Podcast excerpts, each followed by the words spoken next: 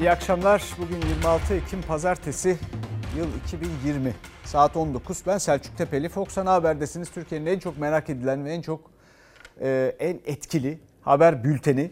Efendim bugünkü e, tabelamız çok e, geç kalmadan. Yani geç kalmadan demek istiyoruz. Çünkü çünkü olağanüstü tehlikeli bir aşamadayız şu anda. Yani Covid-19 salgını şu anda sokak sokak, mahalle mahalle bilhassa İstanbul'da her yeri sarmış vaziyette. O yüzden de kırmızı alarmın ötesindeyiz. Buna çok dikkat etmeliyiz ve büyük ölçüde de yalnızız. Ailenizde kaç kişi de e, pozitif çıktı acaba? 5 kişi 5 ay 5 kişi yaşıyorlar zaten evde. 5'inde de çıktı. Annenizde bir belirti var mı? Baş ağrısı, boğaz ağrısı, mide bulantısı hepsi var. Peki buraya kendi imkanlarınızla mı geldiniz? Kendi imkanıma geldim. Normalde kendileri gelmesi lazımken bu hastaları mesela bu şekilde gezdirdikleri için yayılma süreci azalmıyor. Çoluk çocuğu getirdik küçüklerin hepsini ateşler içinde buraya getirin dediler.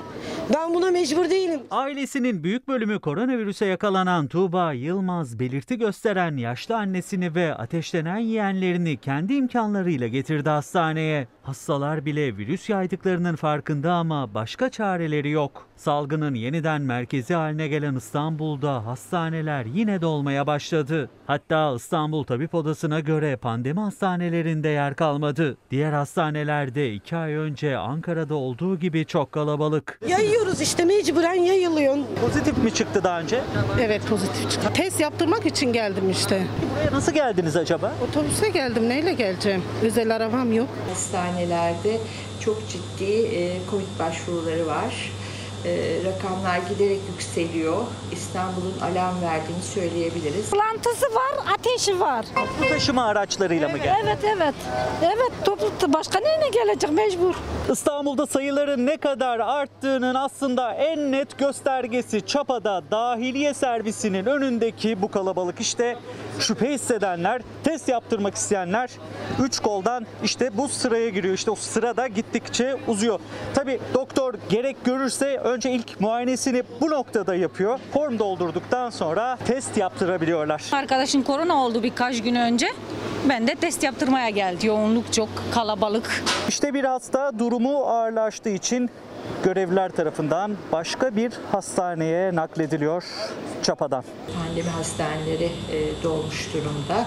E, bu nedenle çok acilen tedbirlere ihtiyaç olduğunu düşünüyoruz. İstanbul Tabip Odası Başkanı Profesör Doktor Pınar Sayıp gibi Çalar Saat'te İsmail Küçükkaya'nın konuğu olan Bilim Kurulu üyesi Profesör Doktor Serap Şimşek de uyardı.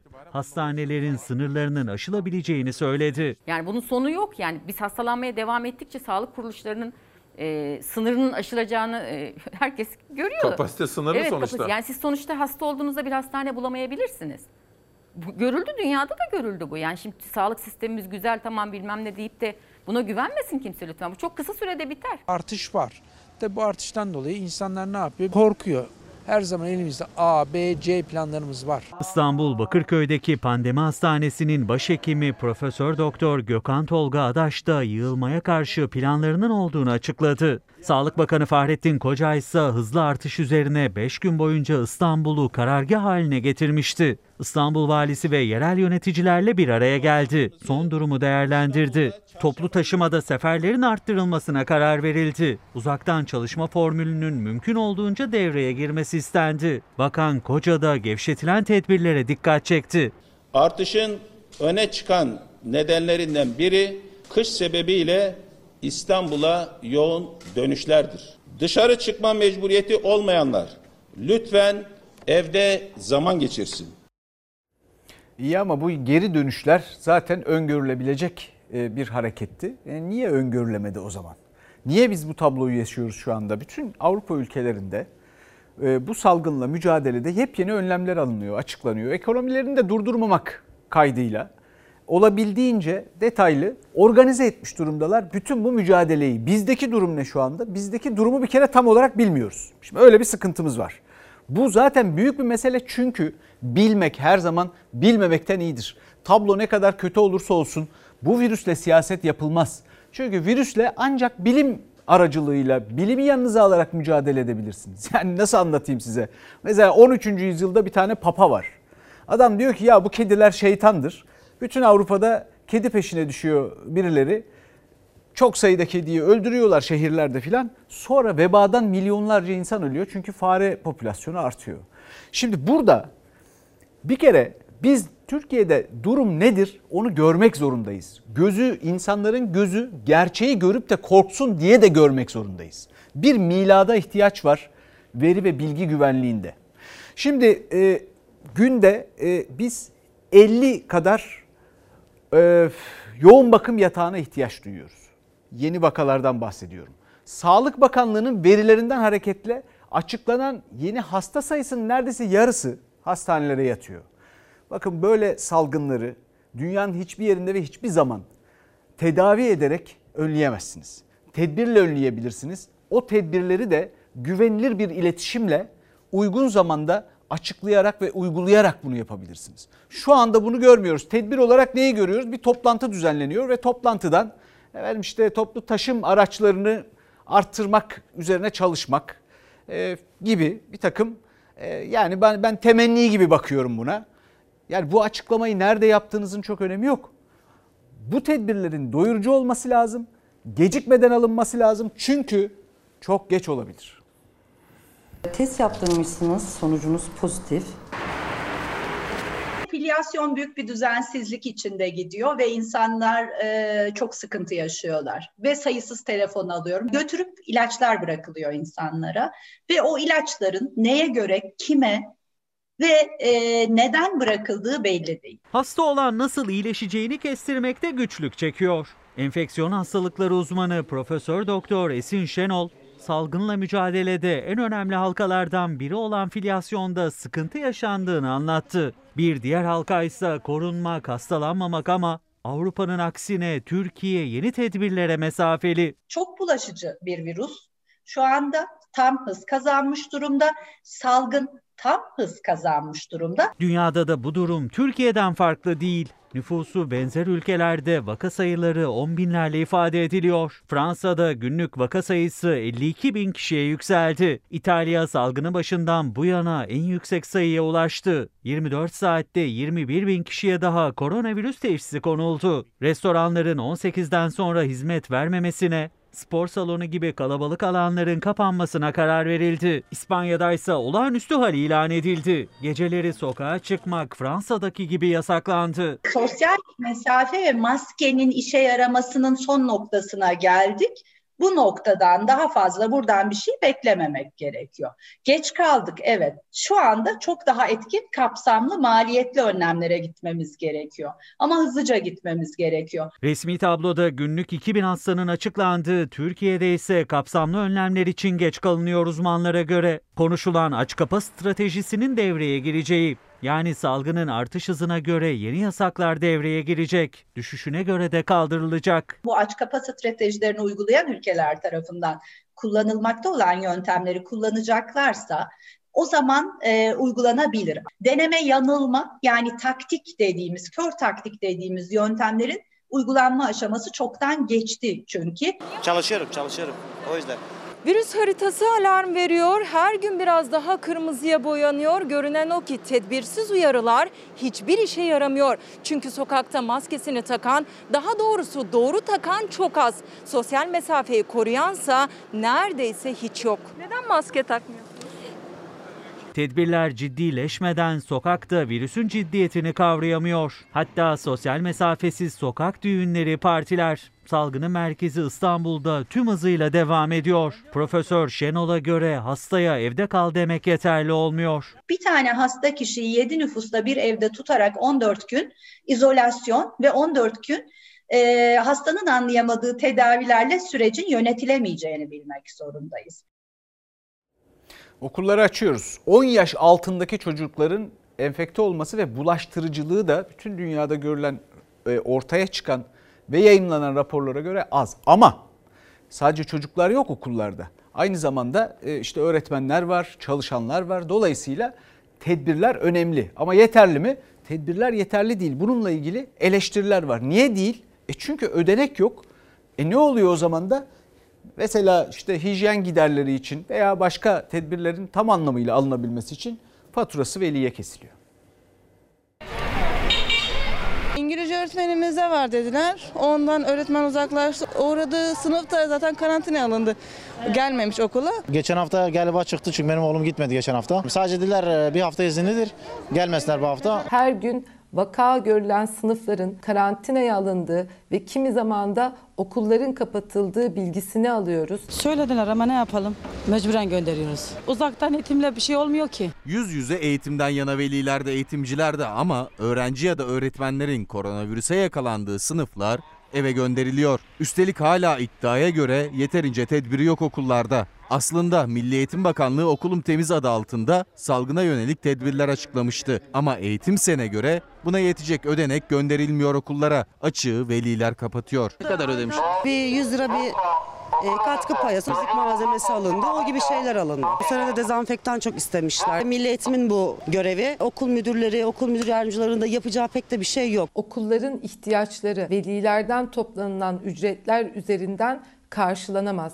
Milli Eğitim Bakanlığı'nı tekrar ve tekrar uyarıyoruz. 12 yıllık temel eğitim zorunludur. Bütçe halka, öğrencilerimize, öğretmenlere, eğitim emekçilerine aittir.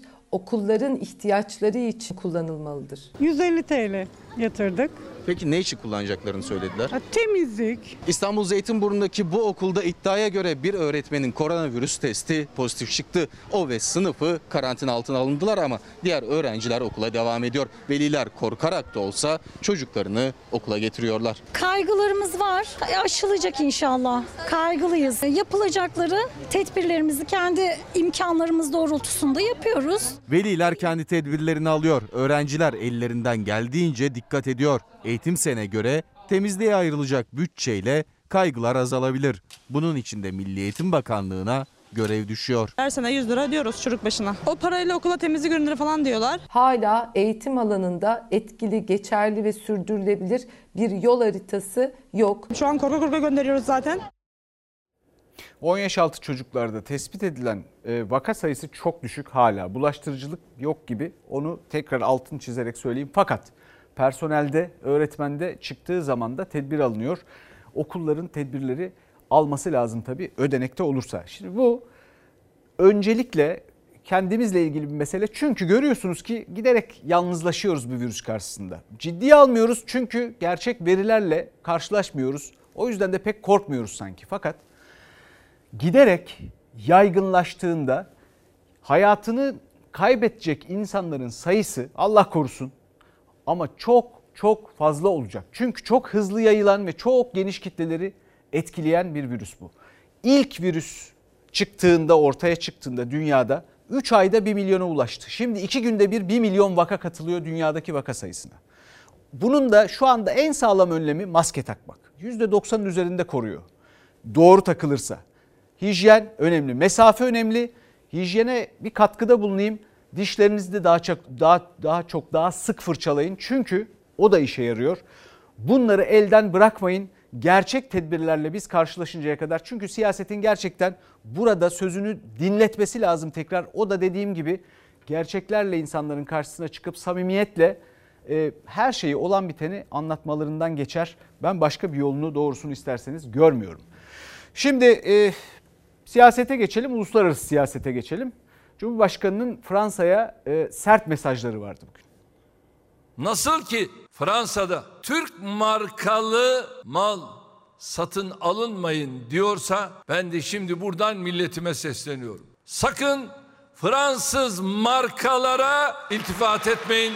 Bunları satın almayın. Fransa'nın Arap ülkelerine Fransız mallarına karşı boykot kararlarını önleyin çağrısı yaptığı gün Cumhurbaşkanı Erdoğan da Fransız mallarını satın almayın dedi. Muhalefetten iki farklı açıklama geldi. Türkiye'de üretilen Fransız markalı ürünler var. Yani ne yapacağız? Onları da mı boykot edeceğiz? Orada bizim vatandaşlarımız çalışıyor. Çocukça şeyler yani. İşi boş propaganda. Türkiye vatandaşlarının hak, hukuk ve güvenliğini korumakta kararlıdır. Eğer karşı taraf böyle bir boykotu uyguluyorsa Türkiye'nin de buna cevap vermesi kaçınılmazdır. Şansölye Merkel'e de sesleniyor. Hani sizde din özgürlüğü vardı? Peki bir sabah namazında nasıl oluyor da yüzü aşkın polis camiye saldırıyor? Almanya'nın başkenti Berlin'de Mevlana Camii ve çevresindeki bazı iş yerlerine yapılan polis baskını da gündemindeydi Cumhurbaşkanı Erdoğan'ın. Fransa Cumhurbaşkanı Macron'un İslam karşıtı sözleri Hazreti Muhammed karikatürlerinin devlet binalarına yansıtılması kararı da. Ne yazık ki Fransa'nın akli noktada kontrole muhtaç olan liderinin teşvikiyle bu saldırılar yapılmaya başlandı. İşte siz gerçek manada faşistsiniz. Siz gerçek manada Nazi'nin zincir halkalarısınız. Avrupalı siyasetçiler Macron'un başını çektiği nefret kampanyasına artık bir dur demelidir. Erdoğan Avrupalı liderlere seslendi. İslam karşıtı açıklamalara, uygulamalara karşı ses yükseltin derken Avrupa'da yaşayan 6 milyon Türk vatandaşının varlığına dikkat çekti.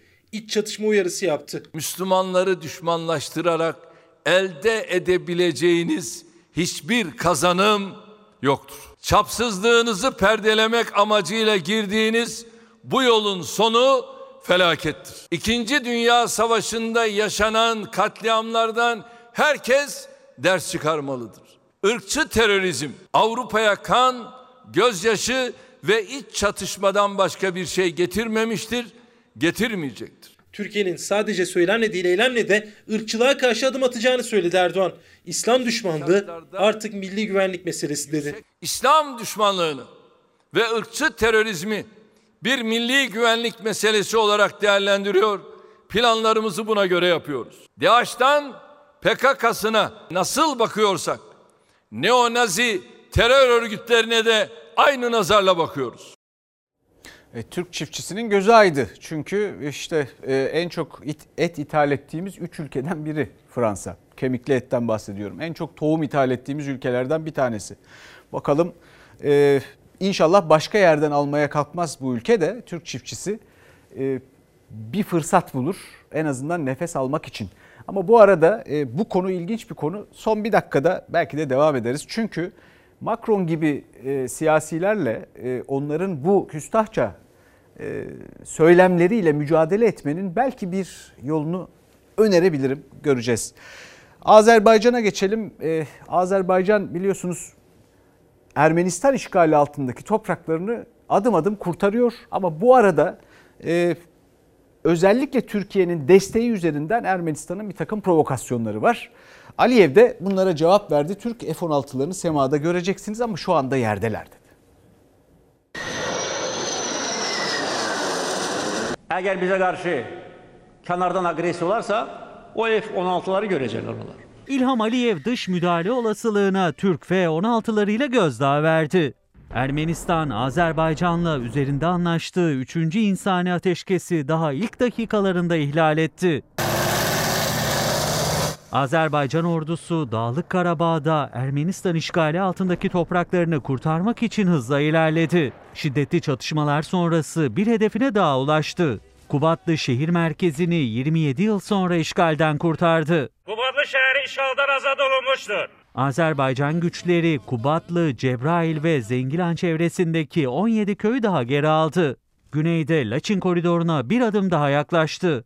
Azerbaycan Cumhurbaşkanı İlham Aliyev harekata Türk F-16'larının katıldığı iddialarını yalanladı. Gedin baxın da F-16 neyinir? Havadadır, yerdədir. Herkes bilir ki yerdədir. Ödə təlimlər üçün gəlir. Türkiyə qardaşlarımız onları saxlayıblar bizə mənəvi dəstək vermək üçün.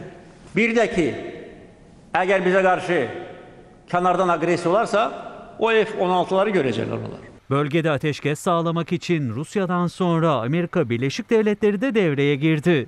Bu sayede Azerbaycan'la Ermenistan üçüncü kez insani ateşkes üzerinde uzlaştı. Ermenistan sabah 7'de yürürlüğe giren ateşkesi daha 5. dakikasında ihlal etti. Laçin'in Sefiyan köyü çevresine ve Terter köylerine saldırdı. Ateşkesi isteyen niye silah gönderir Ermenistan'a? Hardandı bu pul? Hardan?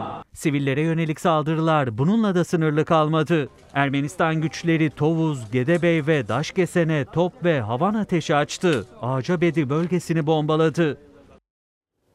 Rus savaş uçakları İdlib'de ılımlı muhaliflere e, hava saldırısı düzenledi. 80 kadar e, hayatını kaybeden var. Bu arada e, ılımlı muhalifler demişken tabii şunu söylemek lazım. Bu saldırının aradaki diyaloglara ve e, liderlerin söylemlerine bakılırsa olmaması gerekirdi. Ee,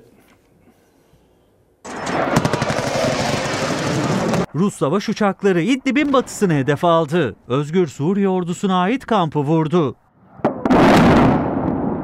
İdlib'de suların ısınmaya başladığını görüyoruz. İdlib'de Suriye ordusuyla bizim ordumuzun karşı karşıya gelme riski de var. Suriye'nin İdlib bölgesinde gerilim tırmanıyor. Türk Silahlı Kuvvetleri Astana ve Soçi mutabakatıyla ateşkesi sağlamak için bölgede görevini sürdürüyor. Ancak Rusya'nın desteğiyle Suriye ordusu İdlib'i almak için uğraşıyor. İdlib'de yeni bir insanlık trajedisi yaşanmasına yol açacak hiçbir adımı asla kabul etmeyeceğiz. Rusya son olarak İdlib'in batısındaki Duveyle köyünü hedef aldı. Türkiye'nin desteklediği Özgür Suriye ordusuna bağlı bir eğitim kampını havadan vurdu. Saldırıda Feylak El Şam güçlerinden 80'e yakın kişi hayatını kaybetti. İdlib konusunda son derece dikkatli olmak gerekiyor. Tüm dünya Suriye yönetimiyle ilişki kurmaya başladı.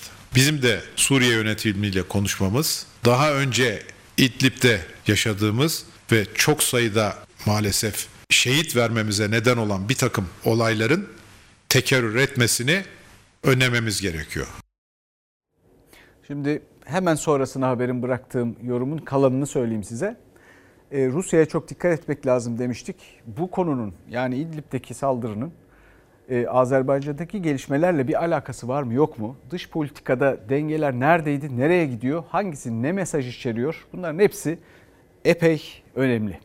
Şimdi iç siyasete geçelim. İç siyasette e, İyi Parti'nin kuruluş yıl dönümü. E, Sayın Erdoğan'ın Cumhurbaşkanı'nın bir mesajı var ve o mesajından anlaşılan İyi Parti'ye yeni bir davetiye söz konusu. Siyasette her dakika, her saniye sürprizlere gebedir. Vatandaşlarımıza birinci sınıf demokrasi kazandırma mücadelemiz Türkiye Büyük Millet Meclisi'nde temsil edilen siyasi partilerimizin destekleriyle devam etmektedir. Bugün 3. yaşını kutlayan İyi Parti'nin de önce millet önce memleket inancıyla bu sürece gereken katkıyı sunacağına inanıyorum. Meral Akşener'in siyaset sürprizlere gebe sözünden hemen önce okundu Erdoğan'ın İyi Parti'nin kuruluş yıl dönümü mesajı Gündoğdu Meydanı'nda. Cumhurbaşkanının sözleri yeni bir davet gibiydi. İyi Parti'nin de önce millet, önce memleket inancıyla bu sürece gereken katkıyı sunacağına inanıyorum. AK Parti Genel Başkanı Türkiye Cumhurbaşkanı Sayın Recep Tayyip Erdoğan. Hayır okumadık yani bizim yaptıklarımızı yapacaklarımızla ilgili olumlu beklentilerini söylemiş ve biz bu olumlu beklentileri yapıyoruz. Sayın Bahçeli'nin daveti ise benim yadırgadığım bir davet değildir. HDP ile, terör örgütleriyle el ele olmak, milli ve yerli olarak düşündüğümüz İyi Parti'ye uygun da düşmeyebilir. Cumhurbaşkanı daha önce de Bahçeli'nin evine dön çağrısına karşı İyi Parti'yi yerli ve milli olarak nitelemiş ve o davete destek vermişti. Kuruluş yıl dönümü mesajında da demokrasi ve mücadelemize katkı sunun dedi. Her satır üzerinde adeta birlikte çalışılmış. Zaman çok hızlı işliyor ve haklılığım ortaya çıkıyor çıkacak. Son kurultayda makas değişikliği yapıldı. İyi Parti içindeki muhalif isimlerden Aytun Çıray da Erdoğan'ın mesajını böyle yorumladı. Sonra bu paylaşımını sildi. İyi Parti lideri de konuşmasında o mesaja değil ama parti içi tartışmaya değindi. Attığımız her adımda engellemek isteyenler oldu. İftira atanlar yalancılar oldu. Daha neler göreceğiz neler ama kimsenin şüphesi olmasın. Allah'ın izniyle hiçbiri bizi yolumuzdan çeviremeyecek. Enis Berberoğlu tekrar Anayasa Mahkemesi'ne başvurdu. Dosya yine AYM'de. Anayasa Mahkemesi kararları uygulanmaz ise tüm Türkiye Cumhuriyeti vatandaşlarının hak ve özgürlükleri askıda demektir. Enis Berberoğlu dosyası yeniden hak ihlali var diyen Anayasa Mahkemesi'ne geldi. CHP'nin hedefinde AYM kararları bağlayıcıdır diyen meclis başkanı da vardı. Karar da bağlayıcı bir karardır. İlgili mahkeme bu karara uymalıdır. Sarayın hakimleri milletvekilinin hakkını hukukunu gasp ederken Türkiye Büyük Millet Meclisi'nin hukukuna saldırırken meclis başkanının buna sesi çıkmadı. Yargıtay'ın hakkında verdiği karar sonrası milletvekilliği düşürülen Enis Berberoğlu ile ilgili Anayasa Mahkemesi hak ihlali kararı verdi. Yerel mahkemenin yeniden yargılama yapmasına hükmetti. Ancak 14. Ağır Ceza Mahkemesi bu karara direndi. Bir üst mahkeme olan 15. Ağır Ceza Mahkemesi de karar verilmesine yer olmadığına diyerek AYM kararına uymadı. Bu sıralı hukuk cinayetleri bunun sarayın şatafatlı salonlarında senaryosu yazılan organize bir iş olduğunu gösteriyor. 14. ve 15. Ağır Ceza Mahkemelerinin verdiği kararlarda karar vermeleri beklenen konularla ilgili tek satır yoktur. Enis Berberoğlu'nun avukatları ikinci kez bireysel başvuru hakkını kullandı. Önceki kararı yerel mahkemelerce uygulanmayan Anayasa Mahkemesi'ne gittiler bir kez daha. CHP de Meclis Başkanı ve Adalet Bakanı'na seslendi. Türkiye Büyük Millet Meclisi Başkanı, Türkiye Büyük Millet Meclisi adına Hakimler Savcılar Kurulu'na suç duyurusunda bulunmalı. Adalet Bakanı'nın Hakimler Savcılar Kurulu'nu toplayarak meclis hukukuna tecavüze yeltenen hakimler hakkında gerekli işlemleri derhal başlatmasını sağlamalıdır. Şimdi yorumlara, yazılara, haberlere bakıyorum. Kullanılan dilde çok dikkatimi çeken bir şey var. Anayasa Mahkemesi kararları ile ilgili. Anayasa Mahkemesi yine çizik yedi, yine reddedildi, yine şöyle, yine böyle. Ya bu Anayasa Mahkemesi ile ilgili bir şey değil. Yani Anayasa Mahkemesi bunu duyduğu için canı sıkılacak. Öyle düşünmemeliyiz. Yani duygusal, a, küsecek işte ama ne kadar kötü oldu. Anayasa Mahkemesi ile ilgili bir mesele değil bu. Bu yani bu dilin de kullanılmaması lazım. Çünkü bu hepimizle ilgili bir şey. Anayasa Mahkemesi bu ülkede demokrasi ve hukuk devletini ayakta tutan kurumlardan biridir. Dolayısıyla onun yediği çiziğin kendi kurumsal kişiliği açısından bir ehemmiyeti yok. Hepimiz açısından Türkiye Cumhuriyeti vatandaşları açısından önemi, ehemmiyeti var. O yüzden de verdiği kararlar herkesi bağlıyor ve anayasada yazıyor. Bakalım şimdi ne olacak? Haydarpaşa'ya e, biliyorsunuz garı ile ilgili bir takım depolama alanları vardı. Orayla ilgili bir ihale açıldı Ulaştırma Bakanlığı tarafından. İstanbul Büyükşehir Belediyesi bu ihaleye katılamamıştı, alınmamıştı. Danıştay bununla ilgili bir karar verdi ve e, bu gidişata yani bu e, İstanbul Büyükşehir Belediyesi'nin katılamamasına, dahil edilmemesine dur dedi. Hepimize hayırlı uğurlu olmasını temenni ediyorum. Bedeli ne olursa olsun orası İstanbul halkının olacak. Haydarpaşa ve Sirkeci Garları'nın ihalesinde İstanbul Büyükşehir Belediyesi son anda devre dışı bırakılmıştı. İhaleye Okçular Vakfı'nın eski genel müdürü kazandı. Belediyenin son anda elenmesi çok tartışıldı. Danıştay İstanbul Büyükşehir Belediyesi'nin itirazını haklı buldu. Eşitlik vurgusuyla ihaleyi iptal etti. İdarenin yapılacak ihalelerde sağlamakla sorumlu olduğu rekabet ve eşit muamele ilkelerinin sağlanamaması ve bu ilkelerin ihlal edilmesi durumunda ihalenin iptal edilebileceği açıktır. Onun için 16 milyon insan hakkını yedirmeyeceğiz. Okçular Vakfı ile Çok bir ilginiz ederim. var mıydı? Onu teyit edelim bir yanlış olmasın. Kamuoyunu Tabii ki yanlış bunu e, bilgilendirme açık olmasın. bilgileri zaten var. Tabii olabilir. Yani bunlara bakmak lazım. Hüseyin Avni Önder eski bir İstanbul Büyükşehir Belediyesi çalışanı olmasının yanı sıra bir dönem Okçular Vakfı'nda genel müdürlüğünü yaptı. Ancak daha çok konuşulan eski Ulaştırma Bakanı Mehmet Cahit Turhan'la çekilen bu fotoğrafı oldu. Çünkü gar ihalesini açan Ulaştırma Bakanlığı'ydı. O dönem başında da Mehmet Cahit Turhan vardı. Ve gar alanlarının etkinliklerde kullanılabilmesine yönelik ihaleyi de Hüseyin Avni Önder'in şirketi kazandı. Belediye son anda iki kelimelik fark nedeniyle elendi. Müşterek ve müteselsilen yerine ortaklaşa ve birlikte yani birisi eski Türkçe, birisi yeni Türkçe.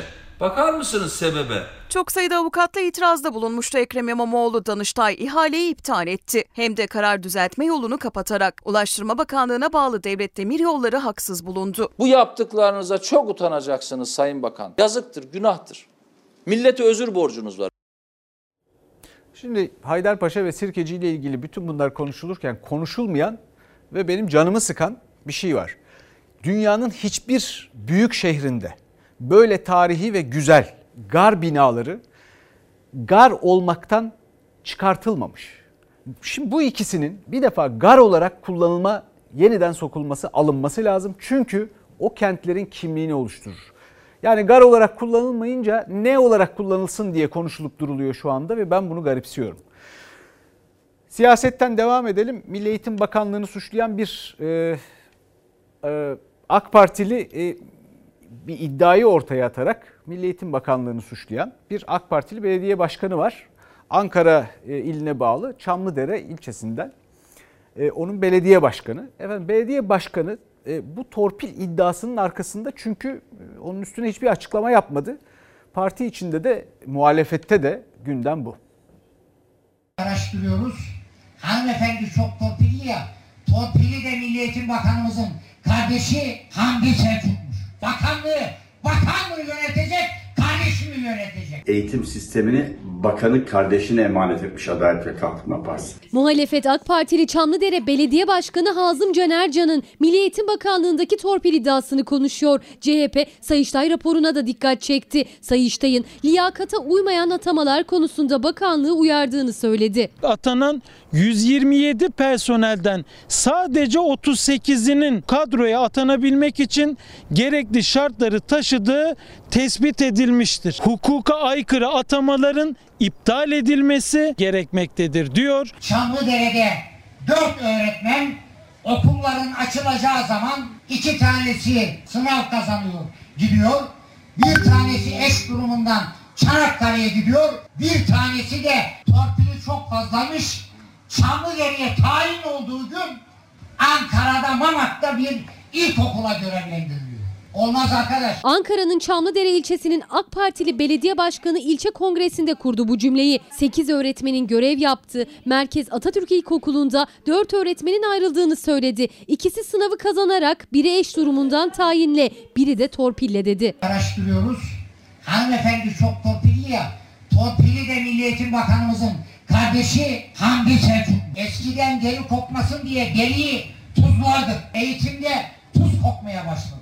Tuz çoktan koktu. Liyakat diye bir şey kalmadı. Hep sadakat, hep torpil. Bakanlığı, bakan mı yönetecek, kardeşi mi yönetecek? Nepotizm öyle bir noktaya kalmış ki bakanlar yetkilerini kardeşlerine devretmiş. Tuz kokmuş, eğitim sistemi yerlerde sürünüyor. Çamlıdere'ye atanan öğretmenin Milli Eğitim Bakanı Ziya Selçuk'un kardeşinin torpiliyle Ankara Mamak'ta görevlendirildiğine ilişkin iddiayı bakanlık yalanlamıştı. Muhalefet ise AK Partili belediye başkanının sözleri üzerinden liyakat tartışması açtı. Bakanlığın tepki gösterdiği AK Partili Çamlıdere Belediye Başkanı Hazım Caner Cansa iddiasından geri adım atmadı. Yeni bir açıklama da yapmadı. Muhalefetin eleştirilerinin hedefinde bir de e, Cumhurbaşkanı Erdoğan'ın Malatya gezisi sırasında bir esnafla yaşadığı e, bir ekmek çay diyaloğu var. Başkanım evimize ekmek götüremiyoruz.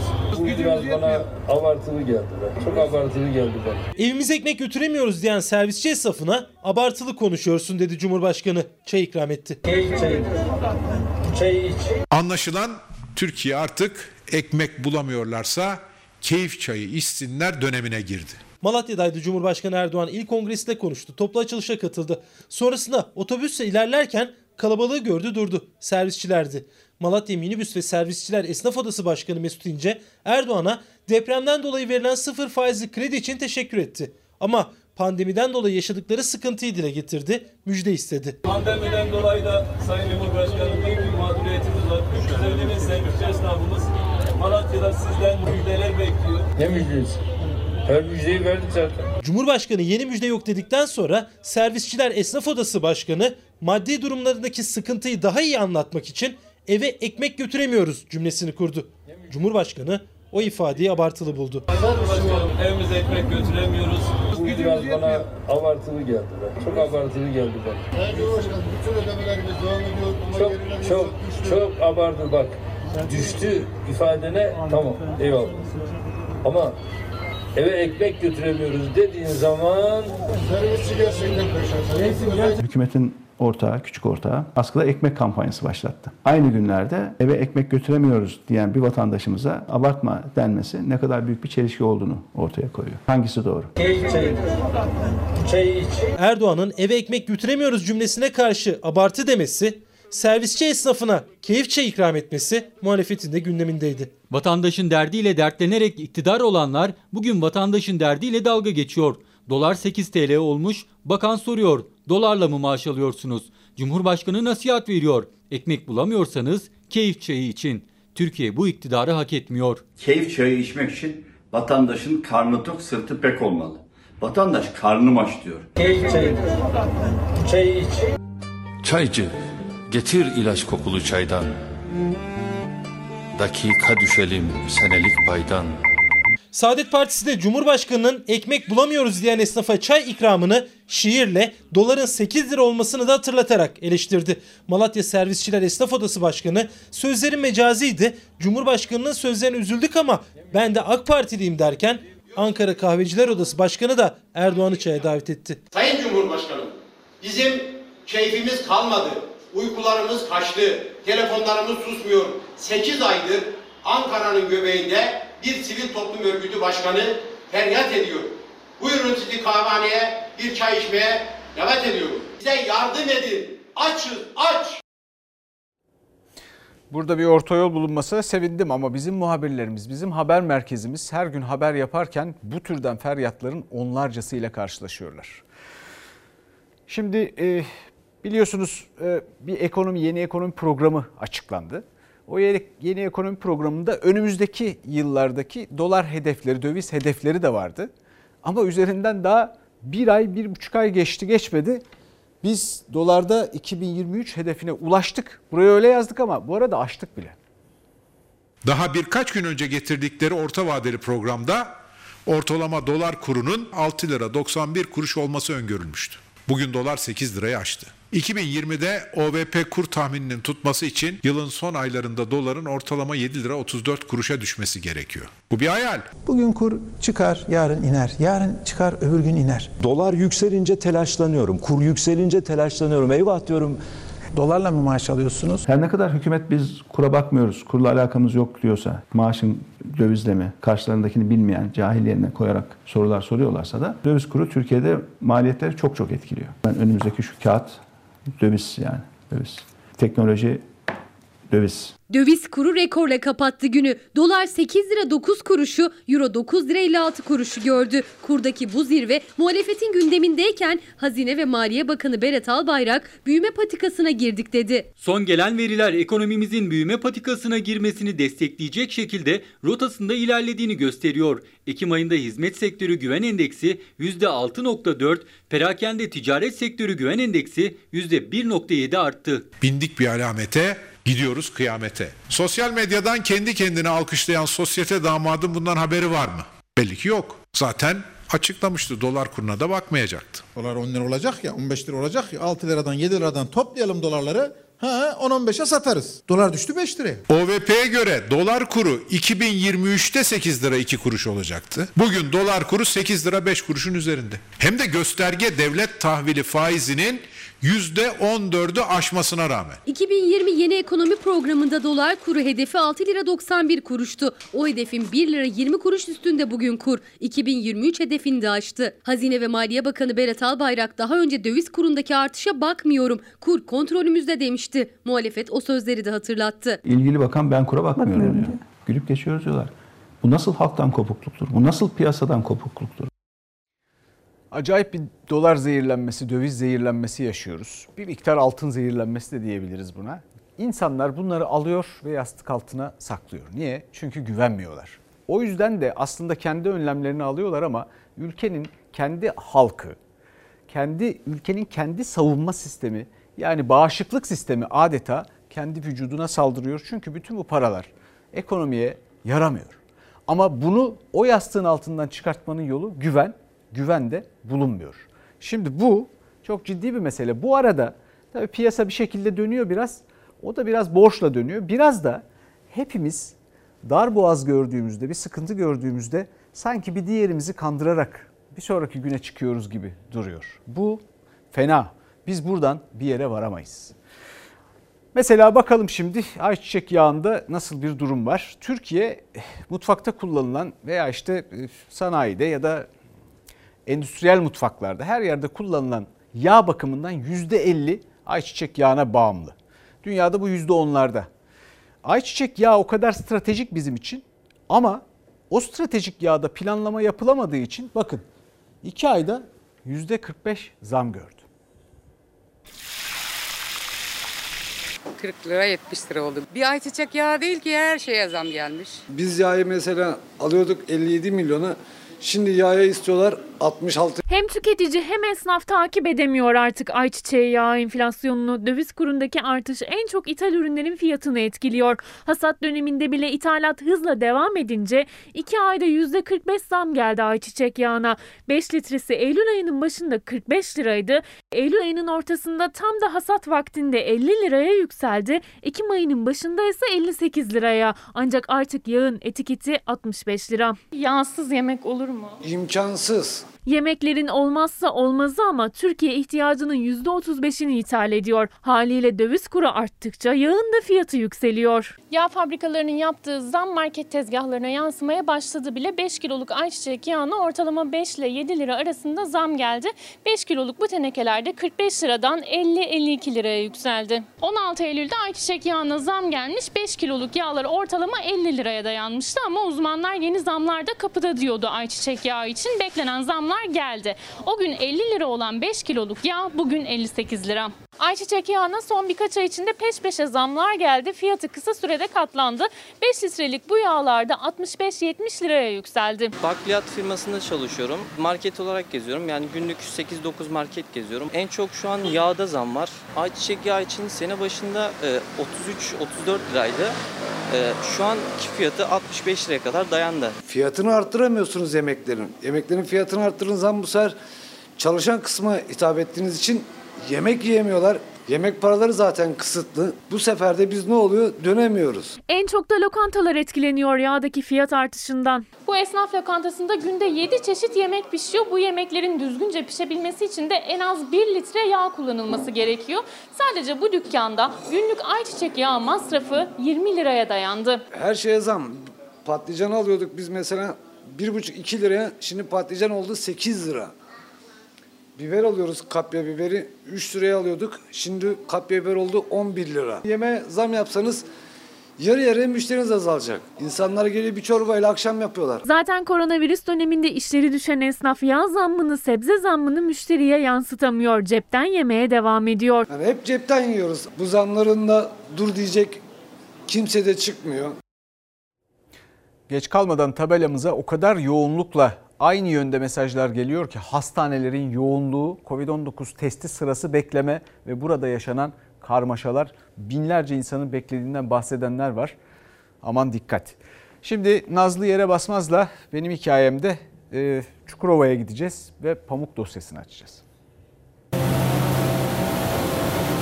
Ulusal Pamuk Konseyi'nde yönetimindeyim. Adana Ticaret Borsası'nın da yönetim kurulu üyesiyim ve yani çiftçinin çok zor durumda olduğunu Bakan Bey'e anlattık. Efendim dedik ki Sayın Bakanım pamuğu stratejik ürün olarak bizim kabul etmemiz lazım. Türk tarımının en değerli ürünlerinden pamuktaki sorunları anlatmak için Ankara'ya Beştepe'ye çıkarma yapanlar arasındaydı. Adanalı Yasin Milli, yerli ve milli pamuk için Çukurova'da 50 yıllık pamuk işleme tesislerini yaşatan 3. kuşak. Doğduğundan beri pamuğun içinde, şimdilerde ise hayretler içinde. Beyaz altında ithalatın yükselişine şaşırıyor. Adana'ya da ithal pamuk girdi mi? Girdi. Adana'ya da girdi. Çünkü buradaki tekstil fabrikalarının çoğunda ellerindeki stokları bitirdiler. Dışarıdan ithal getirdiler. Türkiye'nin pamuğu büyük tekstil sektörüne yetmedi. Çünkü döktüğü tere değsin, yüzü gülsün diye bekleyen üretici maliyet fiyat dengesizliğinde ezilince pamuk ekmedi. 2018'de 766 bin ton, 2019'da 950 bin ton pamuk ithal edildi. Türk tekstil ve hazır giyim sektörü %56 oranında ithal pamuk kullandı. Yani ekim alanları azaldıkça ithalat kapısı çalındı, ithalata başvuruldukça ekim alanları azaldı. Pamuk kısır döngüde. Türkiye'nin 1 milyon 600 bin ton pamuğa ihtiyacı var. Öngörülen lif pamuk üretiminin 2020 yılında %40 oranında azalacağı ve 600 bin tonda kalacağı.